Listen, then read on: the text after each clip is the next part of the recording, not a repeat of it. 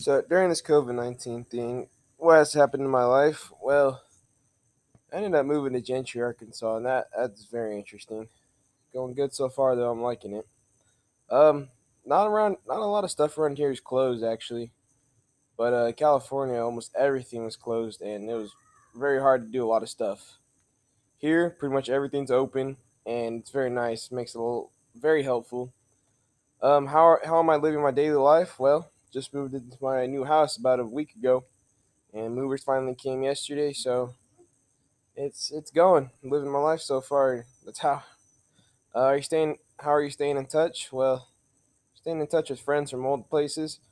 Mm, Not not very much, but everybody here I'm kind of seeing on the daily now, which is very nice. Uh, what's different about your life now? Living in a different state, meeting new friends, living a new life. That's uh living with my grandparents now. So it's different. Got to get used to that. What do you hope goes back to normal? Well, just hope COVID goes away and screws off, and I can do everything normally now. That's all I want. What I hope stays around, everybody and everything. I don't want anything to go. I like it how it is. Uh, how has COVID nineteen impacted you? Well, quarantine that that sucks. That's no fun. Virtual learning also sucks. Testing positive, I have not, and I don't think any of my family has either. That is that's a plus. Uh, family member hospitalized? No, not family member, but family friends that we know have. Uh, what has been the hardest part?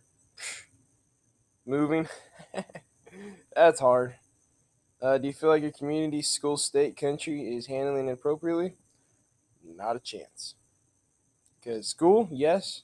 State, yes. Country, heck no. Uh, how do you feel about the vaccine? Well, let's just hope it works. That's all I want. We'll see how that goes, but uh, okay, good luck to that.